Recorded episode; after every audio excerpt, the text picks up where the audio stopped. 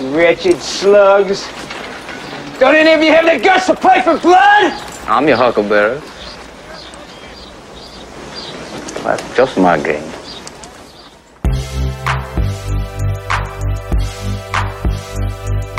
I'm Sean Fennessey, editor in chief of The Ringer, and this is The Big Picture, a conversation show with one of my oldest friends, Chris Ryan. The Ringer's Chris Ryan. Chris, what's up? I'm kind of the Doc Holliday to your Wyatt Earp. Wow. I I'm don't know Huckleberry. What, what does that what does that really mean? Uh, I'm the like tuberculosis suffering, uh, wildly talented but problematic sidekick in your quest for justice in the West.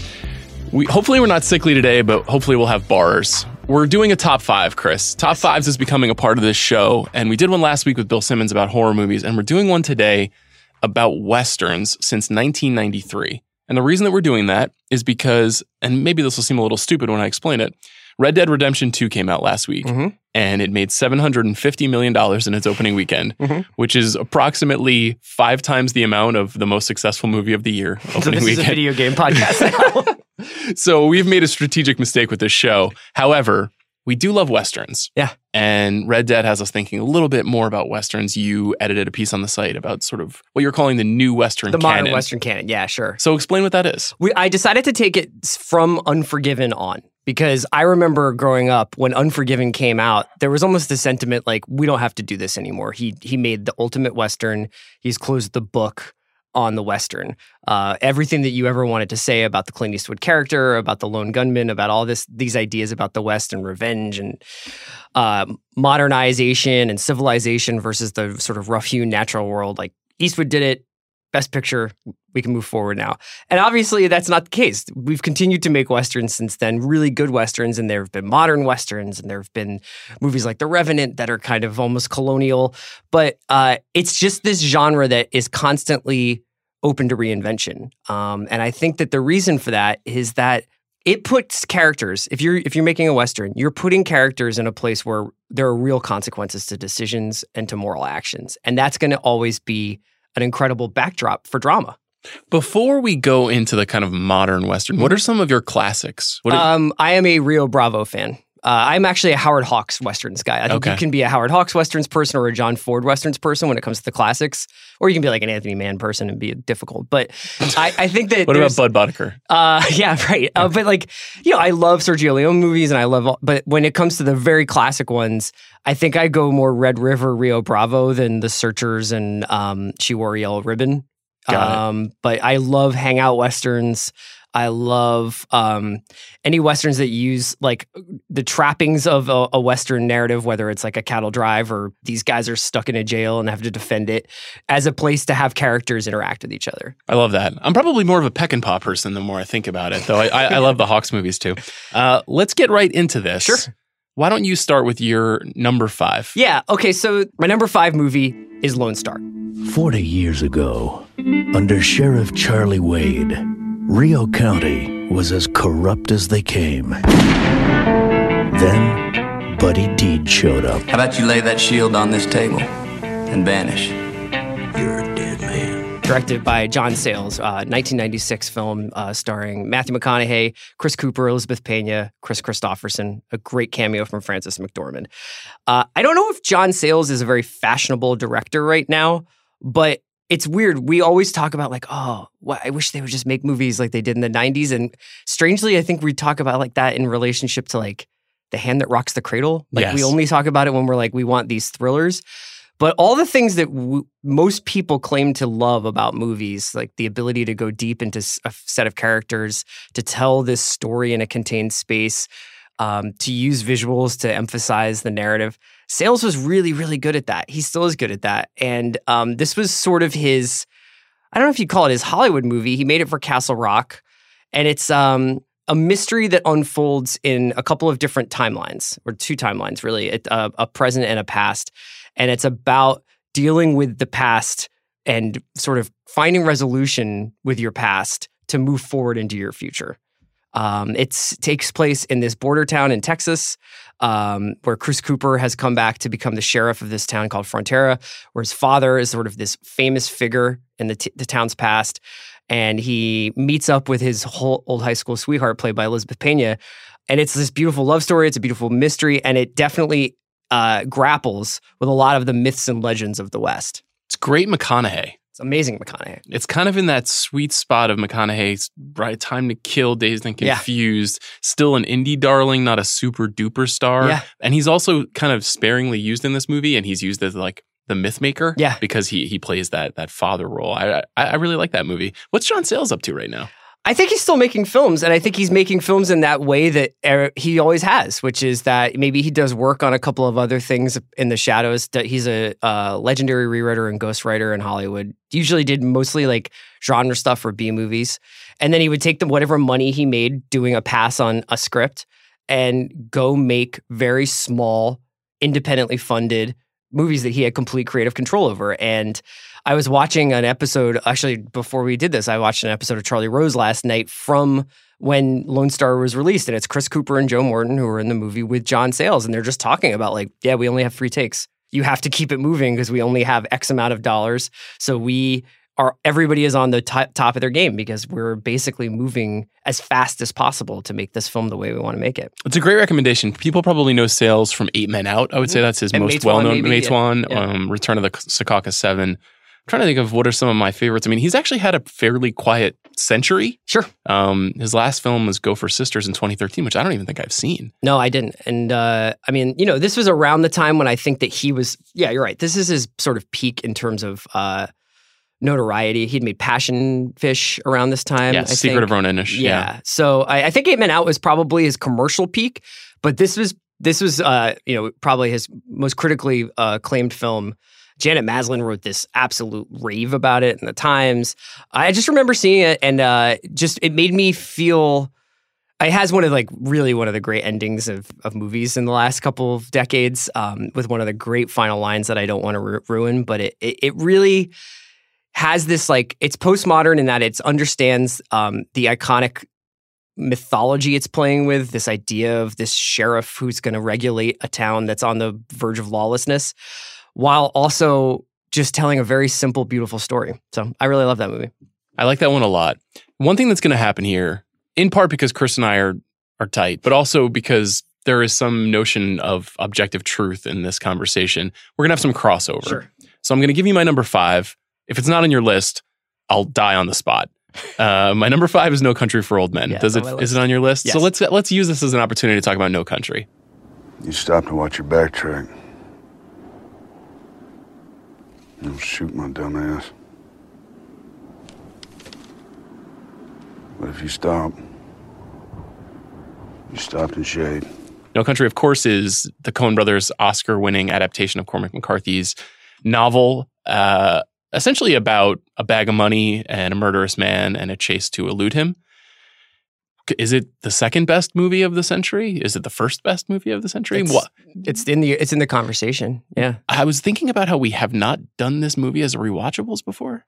yeah it's also is it rewatchable it's very tense i mean the performances in it are electric Mm-hmm. There it's basically a three-hander and the three hands are all playing Django Reinhardt. It's wild how good these guys are in this movie. D- d- is this the origin of your love for Josh Brolin? Well, this is the Brolin Sans. Yeah. It definitely is when it starts because he had been begging, he basically had to beg to get into this movie. He shot his own uh, audition tape and sent it to the Coens. And I think I've talked about this before, maybe on other podcasts with you, even. You know, when you read that book, so I read the book and then the Cormac McCarthy novel. And then the second that they announced the casting, I was like, oh, yeah. I don't need my imagination. Perfect. anymore. This Yeah. was absolutely perfect. Yeah. It's not like, oh man, Tommy Lee Jones as a grizzled sheriff. I don't know. it was like, this is exactly right.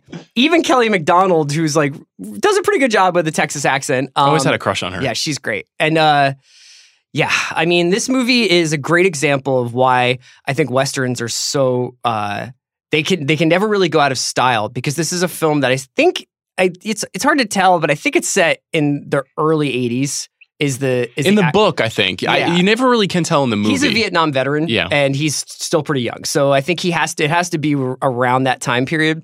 But it doesn't matter when it's set because it could be set in 1870 or it could be set in 2015. There's certain elements to it that are just like this is what happens when you build civilization on the edge of the wilderness, and this is what happens when concepts of civilization are seen as constructs and they just start to fall away. And like when you actually get out there in the desert, you're really just what you amount to as a person and the choices you make. And that's what I think fascinates me most about this genre. And it's certainly a major theme of McCarthy's work. It's a lot more poetic in other books that he's written. This is a much more straightforward, almost hard boiled thriller. But yeah, I mean, That's and- actually why it's my favorite of his books Yeah. because it doesn't. It's not working so hard to send you the message of the book. Sure. Uh, even though I, you know, McCarthy obviously is a wonderful writer and amazing, but you know, in Blood Meridian, it's this, yeah. it's this high level, grand scheme of humanity, life, death, the devil, like everything that is happening yes. in the cosmos, and this is just on the surface. It Yes. is on the ground. Get the money. Um, quick thing about this movie, I feel like it has been in the last ten years Silence of the Lambs a bit, which is to say, you know that Silence of the Lambs comes out, it's a huge hit. It's celebrated by everyone who saw it. It wins the big five Oscars, and then slowly over time, it just becomes the Hannibal Lecter movie. Yeah. And only the only people people can really remember or talk about from it is I ate his liver with some fava beans and a nice Chianti. And I feel like Bardem's character, Anton And Chigurh, Call it. Yeah. it, it- and call it, yeah, all of those those iconic moments are kind of how this movie is slowly being remembered. Does that sound right to you? Yes, which is a shame because there's moments like uh, uh, what what amounts to essentially a cameo, but in in basically zero playing time. Woody Harrelson almost steals the movie. There's uh really memorable scene. I mean, like honestly, the last scene between Tommy Lee Jones and, and Barry Corbin is remarkable, and Brolin's performance is is so great, and he's I guess the Clarice in this movie, but is actually they invert how it's supposed to uh, how you're supposed to feel about that hero because of what they do with him towards the third act and how he kind of disappears.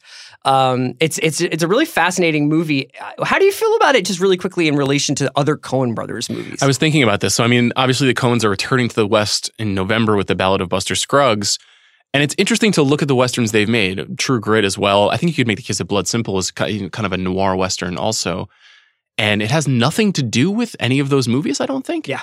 In a very odd way, it feels like their most like studio hack job, like their most for hire work. Mhm. But it also is the culmination of a lot of their powers too. It's like kind of funny when Woody Harrelson is on screen, and there's something kind of sickly funny the about Bardem. runs the trailer park. Yes. just like you want to leave a message. Right, like that's right. very Coen Brothers. But, yeah, But Brolin and Macdonald is is deathly serious. Everything happening between them is is real.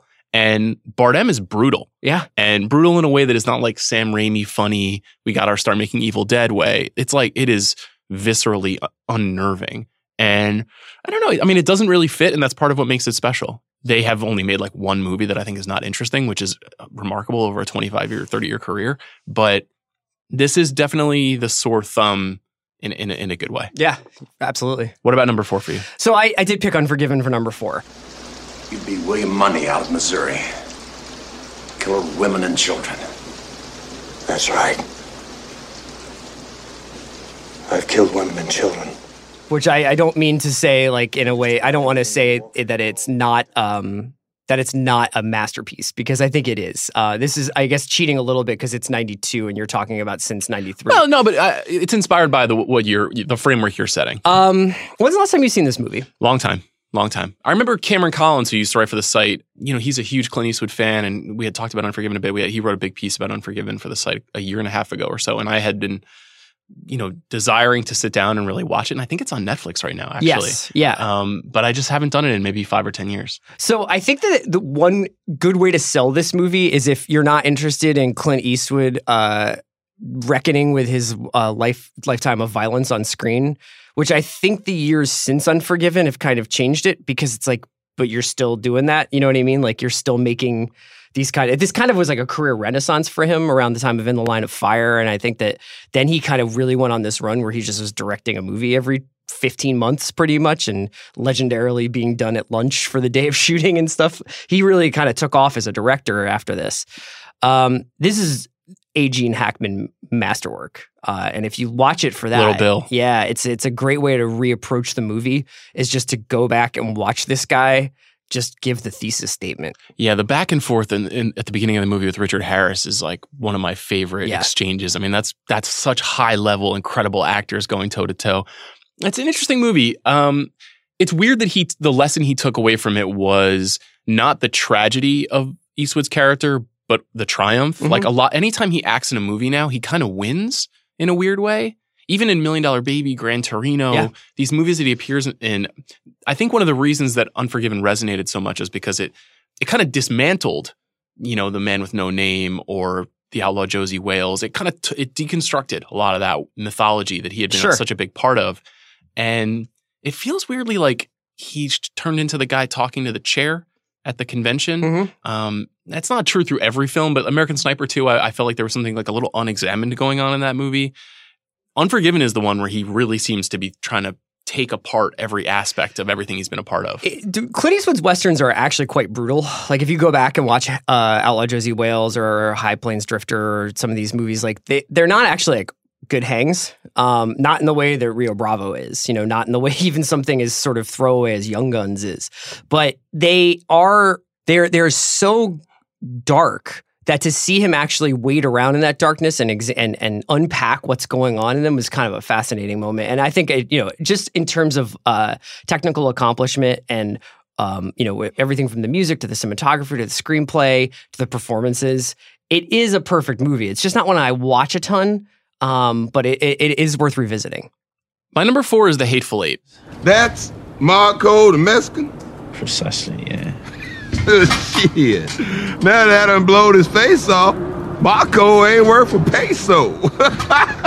And I thought about Django Unchained, and Django Unchained is not aging that well for me. And The Hateful Eight is aging very well. And I think that's interesting because Django Unchained was much more lauded. I think I think it was considered a much bigger deal, more movie star parts. You know, Christoph Waltz won his second Oscar for his performance in that movie. Obviously, there was a lot happening, you know, with the concept of race. There was something modern, We're using like Rick Ross songs in Django.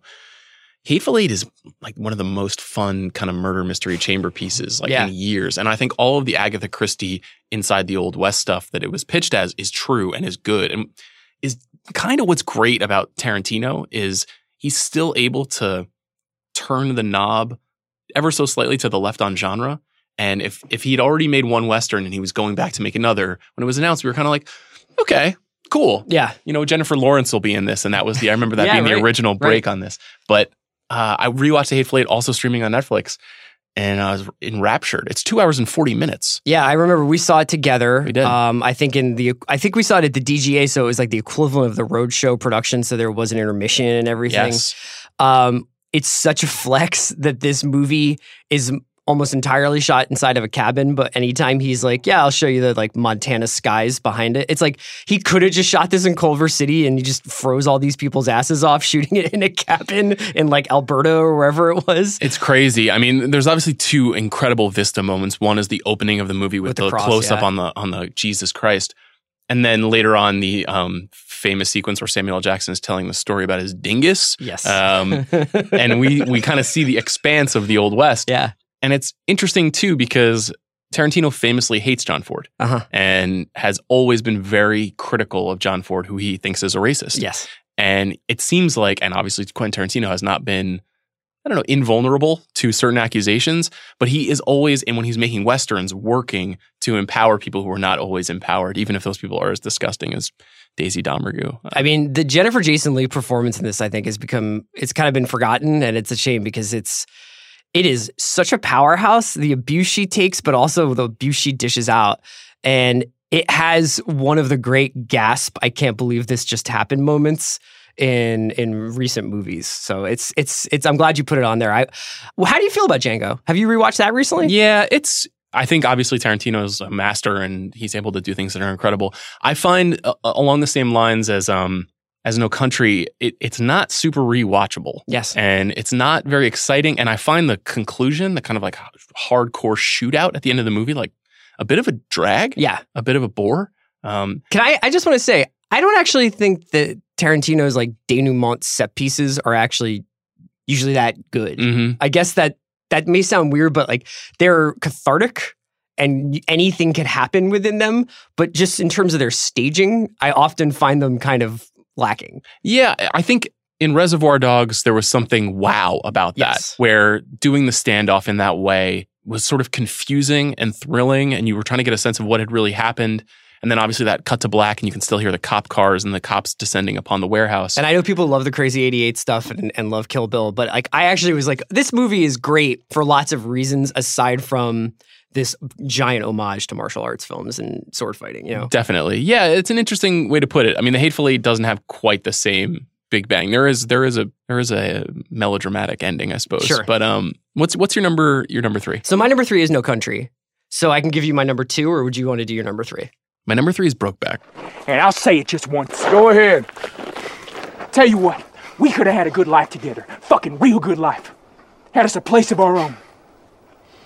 But you didn't want it, Ennis. So what we got now is Brokeback Mountain. Great. Let's talk about Brokeback There's Mountain. two guys staring at each other from across a podcast recording table talking about Brokeback. Brokeback is beautiful. Mhm. It's it, and it is beautiful for all of the sort of um you know sort of extra reasons. This sort of what it meant to have a gay western, what it meant for um, a filmmaker to make a movie like this.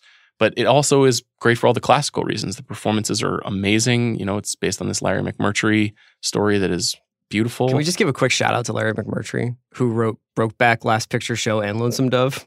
I mean, he's a he's a titan. I, I feel like many a Saturday I've stumbled into your house and you've just been reading like a 900 page McMurtry novel that I've never heard of, and I'm like, wow, Chris, where, how did, where does he find the time? Um, what is it that you like about McMurtry? Um, empathy, like Mm. deep, deep, deep empathy for his characters. Yeah. He has um What better example than this movie? Yeah, and I think that he has an, a, a way of finding the heart and even the heart most heartless people. Um, even stuff that feels like it's ripped from like a five cent comic, like a lot of stuff in Lonesome Dove is just like, and then Rooster shot that engine, you know, and it, Yeah. it- it's it still has like these layers and layers of depth, and every character has humanity, and I don't know, it's uh Larry McMurtry's stories, especially the ones that don't take place in the world of like Texas Rangers, are the kinds of stories that I hope still get told 20 years from now. It's funny, you know, this Brokeback is based on an Annie Proulx story, and I that I haven't read. And he wrote the screenplay for you. He wrote the screenplay with Diana Ossana in and who and they've collaborated many times together. And I, I it's interesting to me. I wonder what the differences are in that story. I'm sure Mhm. someone will tweet at us that like, in fact, uh, Jake Gyllenhaal's character goes on to become a, a great hero or Yeah, something. right. Um, but it, I wonder if there are it, what he and Ossana put in the story to change it a little Yeah. bit. Um, Shout out to Anne Hathaway in that movie too. one of my favorite. I still remember her chipped fingernails. uh, Oh, man. her her bad like manicure that she has. I, I love her so much. I love her in basically every movie. Um, but she's very, very funny, brassy, Yeah. interesting, complicated, and she's only on screen for 15 minutes, Yeah. but she's wonderful. Um, where, where are you at on Ang Lee? I mean, Ang Lee is a great craftsman. I don't have like a favorite Ang Lee movie. Do you? I guess I love the Ice Storm. It's probably between this and the Ice Storm. Yeah. Not you're not in on Hulk. I'm not a big Hulk like Hulk revivalist. Well, I remember this being an interesting thing when it was announced that that Ang was going to make this because he had made Ride with the Devil, which was a huge Yeah. failure. Yeah. And kind of derided at the time in 99. And so he was, you know, he's obviously an admirer of all different kinds of films and he's known for being this incredibly varied uh, genre hopper, but he, man, he was he was perfect for the same, same for the same reason as McMurtry. You know, Yeah. the, the empathy, the sort of like sensual and um, I don't know, admiration for the physical world that he has. We could do an entire other podcast. It would probably be less popular than this one about um, great failed westerns Mm. like Cold Mountain or you know even Heaven's Gate. Obviously, I like Cold Mountain. Yeah, but like mo- movies that just didn't quite you know live up to their box office expectations. Yeah, and Brokeback for the record made 178 million dollars, which is insane. Yes. Uh, I I- I'll never get over that. Anyway, give me your number your number uh, two, Chris. Let's skin that smoke wagon and see what happens, Sean. Tombstone. You gonna do something or just stand there and bleed? Go. Um, this is the rounders of westerns. Yeah. Every scene, every line has something quotable. Everybody is going at 105 and a 65. Um, Val Kilmer, maybe. I think you could make the argument that this is a Mount Rushmore westerns performance. Ooh. I'd love to talk about what the Mount Rushmore of Western performances is. Wow. But Val Kilmer as Doc Holliday in Tombstone is uh it's like an Anthony Davis night. It's just like a 45, 25, and 11 night. It's so incredible. and um, you know, a very troubled production. Kevin Jarre was uh, wrote. It was supposed to be his first film that he was uh, directing. Is, is sort of a longtime screenwriter.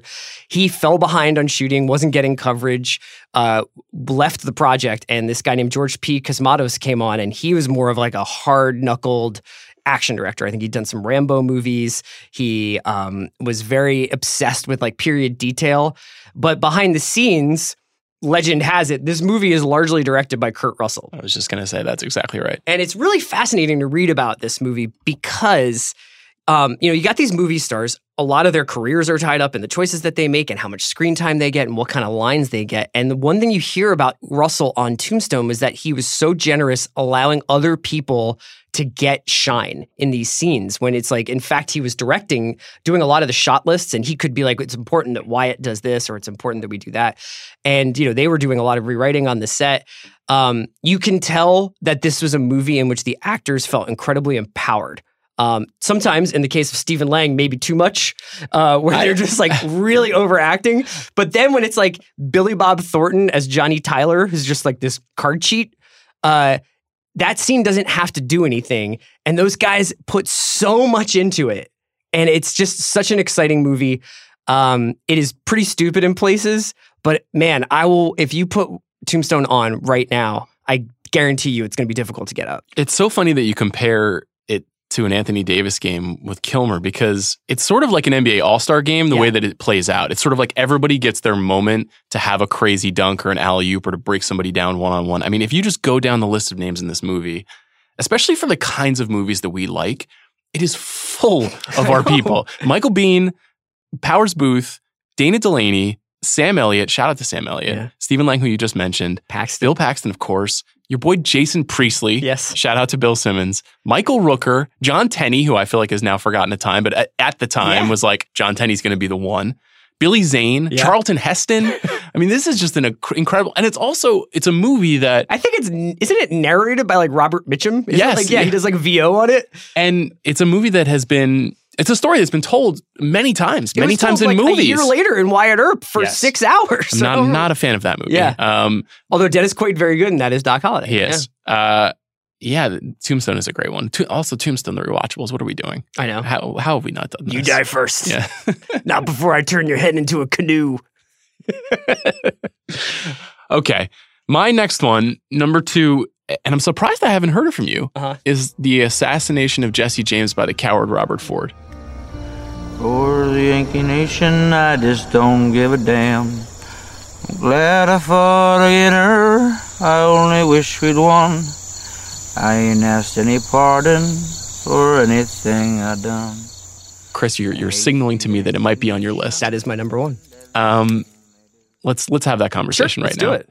Why is it your number one? Um, I think it might be the most beautiful thing I've ever seen. uh, Wow, I almost spit out my coffee. Uh, I don't think that there's a Western like this. Um, I don't think I've ever seen a Western that looks like this, that combines the idyllic fantasy that we have of what it must have looked like back then with the harsh reality of what it must have really been like to live there. Um, I, I can't possibly explain the plot. It's actually kind of um, a boring, like a lot of boring minutia about like infighting in the James gang and like backbiting and like a couple of like romantic love triangle type things, but not nothing that's really clear. And then it's like a completely other movie and it's Coda when after the assassination actually takes place and this guy living with the guilt and aftermath of this thing that's going to define him. I adore that stuff in the movie. Yeah. I think it's fascinating. It's, and I remember when that happens and you're kind of like looking at your watch and you're like, oh, wow, they killed Jesse James. Okay, this movie's probably going to end soon. And it just keeps going. And then at a certain point, you're like, I just feel like I'm floating. Like this movie could go on for seven more hours and I would watch it. Uh, speaking of casts, what a cast on this movie. Crazy one. Among my favorite two or three Pitt performances, actually underrated, possibly the best Affleck performance. Mhm. And then the, the ensemble around them Paul Schneider, Sam Shepard, um, Jeremy Renner, incredible Jeremy Renner performance. Sam Rockwell is phenomenal. Mary Louise Parker, Zooey Deschanel. Um, just in terms of the way it looks, I think it's actually like if you just watch the trailer, you're like, this is kind of Terrence Malick ripoff stuff. It, I, I think the only comparable director working like Andrew Dominik, or the only the person I compare this stuff to more is Bertolucci, because compositionally, in terms of every single frame, maximizing what it's showing you, it's unbelievable. Like I could just watch a still image of Brad Pitt watching a field burn for an hour. You know, I, the, the, the magic he conjures out of these well worn landscapes is incredible. We had so much Andrew Dominik stock. Oh my god, dude! It was like IBM in the '70s. I was like, we did it. We we got we got rich. And and I, I remember loving killing them softly too. I, I think you liked it as well. I did. And it just has not happened for Andrew Dominik, which is sad. You know, this movie had a famously tortured production. It cost about $30 million and it made less than half of that. And it was produced by Pitt. And it's the, it also is, not unlike Unforgiven, this amazing deconstruction of the mythology around Brad Pitt. Mhm. You know, it's a movie star movie, even though he has very little dialogue. He's speaking in a famously weird Brad Pitt accent where he's testing the limits of how ridiculous he can sound while also being having gravitas. And you know, it's a movie about what happens when somebody goes into the slipstream of fame Yeah. and how they feel about themselves and then how the world sees them. and if them. you want to add on all sorts of intertextual layers, Casey Affleck being obsessed with a more famous person, Big you know, brother type. Yeah. Uh, this idea that he thinks Brad Pitt, that he thinks Jesse James is this mythological figure, and it's got that great line, you know, they're all stories. It's all just made up, you know. Um, but the the sort of almost homoerotic attraction he has to this, and then the sort of catastrophic aftermath once he finally does this thing that uh, is the only thing he'll ever be known for, even though he had all this other stuff in his life. Um, I would very highly recommend if people enjoy the uh, the voiceover p- parts of Assassination of Jesse James that they check out Ron Hansen. Ron Hansen wrote the book. Uh, Ron Hansen also has a novel called Desperados, which Hmm. I think is really incredible. It was very influential on Scott Frank when he made Godless for Net- Netflix, and it's a beautiful, beautiful book. It's really, really good. Also, our Andrew Dominik stock not dead yet because he's directing half of season two of Mindhunter. Oh, no kidding. Yeah. I had no idea. Yeah, he's What got a- like three episodes. What a perfect fit. Yeah. This is also one of those movies, uh, Assassination of Jesse James, that kind of features all the all stars behind the scenes too. Nick Cave Warren Ellis Nick score. Cave and Warren Ellis doing the score. I think it's their best score. It's amazing. Uh, Dylan Tichenor, famously uh, PTA's editor, edited this movie. Um, Roger Deakins shot it. Uh, it's just it's an incredible collection of people, and you know, produced by Brad Pitt and Dede Gardner and Plan B and that whole group of people who produce like Moonlight and have this incredible track record. Deakins also shot No Country for Old Men. Yes, sensing a theme here. Nice job, Roger Deakins. Yeah, he's good. He's good at movies. Um, I'm gonna go right to my number one. Please do. It's a movie that uh, I'm obsessed with unhealthily, and now I don't even really know why. And it's called Rango. Hark! Who goes there? Tis I, the much anticipated hero returning to rescue his emotionally unstable maiden. Unhand her, you jailers of virtue, or taste the bitter sting of my vengeance. Oh, good. I'm glad we do, we're doing this. Yeah, Rango is an animated movie. Yeah. and it is directed and conceived by Gore Verbinski, Your cinematic father. He was on the show a couple of years ago, and he's such an interesting filmmaker to me, and has made simultaneously some of the biggest and most important blockbusters of the last 20 years and also some of the biggest most ill-conceived bombs of the last 20 years he's very uh, instrumental in the pirates of the caribbean franchise you know he made a movie his first movie is mouse hunt um, rango is essentially a meta commentary on westerns told through the eyes of a chameleon voiced by johnny depp which sounds very stupid and in some ways is very stupid but is also really brilliant and funny and knows everything about everything we just talked about. Mhm. It knows all about the tropes. It knows which tropes should be burnished and which should be thrown away. It knows how to make you laugh. It knows how to get you invested in the high tension of a sort of solitary town Mhm. and what heroism means and what it doesn't mean. It's an amazingly weird movie. And I don't even know how it happened. It's like we akin to your conversation about the hand that rocks the cradle. Like most animated movies are made for children. Yes. And with the exception of Pixar, they don't treat them like they deserve to be made for anybody else. They, Mhm. and they treat kids like idiots. And Rango is a movie that I think entertains children. It was a big hit. I mean, $250 million. you know, and it was Paramount and Nickelodeon. It didn't really have anything to do with DreamWorks or Pixar or Disney or any of the traditional animation powerhouses. And Verbinski was just like, bet on me. Yeah. Bet on me that I can make this cool. And he's totally right. And I, lo- I love that story. and I love this movie so much. Have you ever seen this movie? I have not. I've seen Lone Ranger, which is another Gore Verbinski Western, which I'm actually surprised did not make this list. Yeah, it's in, it's kind of nipping at six or seven or eight. You know, Rango's just more fun to talk about because it's different. Um, but yeah, if, you, if if people haven't seen Rango, check it out with an open mind. Is it funny? It's it's really funny. I mean, wrote it? Uh, it's written by the great John Logan. Oh, wow. Who uh, I'm I'm trying to picture him and Verbinski sitting in a room breaking down what does and does not work about westerns. Like that would be an amazing podcast. Uh, so check that out. You want to do any shout outs to some some? I've got like ten other movies that I thought were interesting. That yeah, just sure. couldn't fit. I mean, we can just go back and forth if you want. Um, I I'm- mean, we talked Django. Like somebody had pitched the idea of Mad Max Fury Road as a western. What do you think about that? I, I'll allow it. Yeah. Okay. Okay. I, I mean, I think that there's a there's a whole Australian post-apocalyptic Western thing where you could talk about the Rover. Oh, yeah. and you could talk about Mad Max Fury Road. So I'll I'll, I'll certainly allow that. I, I thought about putting Meek's Cutoff on here, Uh-huh. which is a similarly uh, slow deconstruction that is uh, along the same lines as sort of like the colonial revenant western, where there's much more about the push towards the west and what happens when you're on a wagon trail, as opposed to a lone man defending a town when there's a shootout at the end. This is a very different movie. This is Kelly Reichardt's movie um, from 2013, I believe. But if you haven't seen Meek's Cutoff, check that out. The Proposition.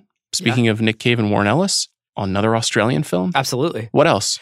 Uh, it cheats a little bit on the year. It's a little bit earlier in '92, I believe. Yeah, it's not. It's not that much earlier than than Unforgiven. Um, El Mariachi, the Robert Rodriguez Yeah, movie, great one. uh, which I feel like because it kind of got they, he did a bunch of variations on that over the course of of the '90s, pretty much. Like it kind of got forgotten. But if in terms of seeing like early Sam Raimi, Coen Brothers style DIY, you know, let's do all these tricks with like swinging a camera around meets Leone meets John Woo action. It's really really cool uh, to check that out. I'm pro Desperado too. I like his follow up, which yeah. is sort of his just his big budget remake of Is El Once Upon a Time in Mexico? Have you watched that recently? Yeah, and you know, I'll be totally honest. I put it on this list to start just to kind of flex and Okay. be like, let's have a conversation about this movie. Um, I think it's better as like a stunt than as a movie, which is something that I've felt about a lot of Rodriguez movies in the Sure. last 15 years. But there's some incredible shots, some incredible moments. Also, a really weirdly interesting Johnny Depp performance. Yeah, that's the blind guy, right? Yeah, yeah. right. Uh, I would say we got we got to talk about Taylor Sheridan. Yeah, we do. So sort of the poet of the West. He is, he, he is our, our living bard. Yeah. Um, somewhat controversial, but very successful screenwriter Yeah. of your favorite film, Sicario. and he's a filmmaker now and also a TV maker. Yeah. And, you know, I, I got to admit, I haven't seen Yellowstone. I watched the first couple episodes of Yellowstone. It does exactly what it says on the package. Um, I would say that if you like westerns, like Taylor Sheridan definitely shot this like a movie. So there's like a lot of like wide angle landscape shots. They did not just do all the interiors in in Pasadena and then shoot a couple of Montana exteriors. He spent the money. Yeah, he really did, and um, you know, it's part of this collection of of films and TV shows, I guess. Uh, Hell or High Water, Wind River, and uh, this two Sicario films, which I guess I don't know, know if I would put Sicario as a western, but I would not put it as a western. Day of the Soldado does remind me a lot. There's a lot of kind of black hat and Mm-hmm. people, friends turning on each other stuff that is very resonant throughout those Hawks and, And the last Ford films. third of uh, of of Soldado is pretty much a western. It's Yeah. him coming back from the dead to avenge, you know, his killing. Yeah, I'd love to know what Taylor Sheridan's favorite Western is. that's a great question. Any guesses? Probably The Searchers, right? yeah, Problematic, yeah, brilliant, classic. yeah, yeah, classic. yeah, yeah. Um, any others? I've got Slow West on here. Did you ever see that movie? Yeah, I was going to ask you about that. Yeah, I how like- does that how does that hold up? Uh, I don't know. I only saw it the one time. I remember admiring it. I, I, you and I both love Michael Fassbender, and it's interesting to cast Michael Fassbender in a western. He's probably the least westerny guy of all time. Oh um, yeah, an Irish German. yeah. But Although yeah. I guess Christoph Waltz might be like that's a good point. At least he's playing German. yeah, Um, yeah, I mean, that movie is interesting. It's made by John Maclean, who some people may recall was a member of the band, the Beta Band. Yeah. And also was the director of a lot of their videos, has an incredible eye. It's a very odd movie that feels very indebted to the Coens, um, Mhm. speaking of No Country. And it features a truly great Ben Mendelsohn performance and a truly great performance by a coat that Ben Mendelsohn wears. so if people haven't seen that, yeah, I, I dig it. It's like, it's one of those movies It's like, it's over in 80 minutes yeah. and it's fun. Can I ask you one other question? Please. where would Deadwood rank if it was available? Since it's a it's a film, it's a TV show. Obviously, we're talking more exclusively about movies. But where would Deadwood place against all the stuff that you put here? It would rank number one. Yeah. I mean, you know, I like I put No Country at number five, but No Country could be number one tomorrow. Sure. Um, and I feel similarly about Deadwood. It's it's at the top of you know. I'm Chris. You and I, we really care about Deadwood. One day we'll do a Deadwood recapables podcast together. It's just going to be swearing for 120 minutes. Chris, thank you for doing this. Yeah, my pleasure, This has been the Big Pictures Top Fives. See you next week.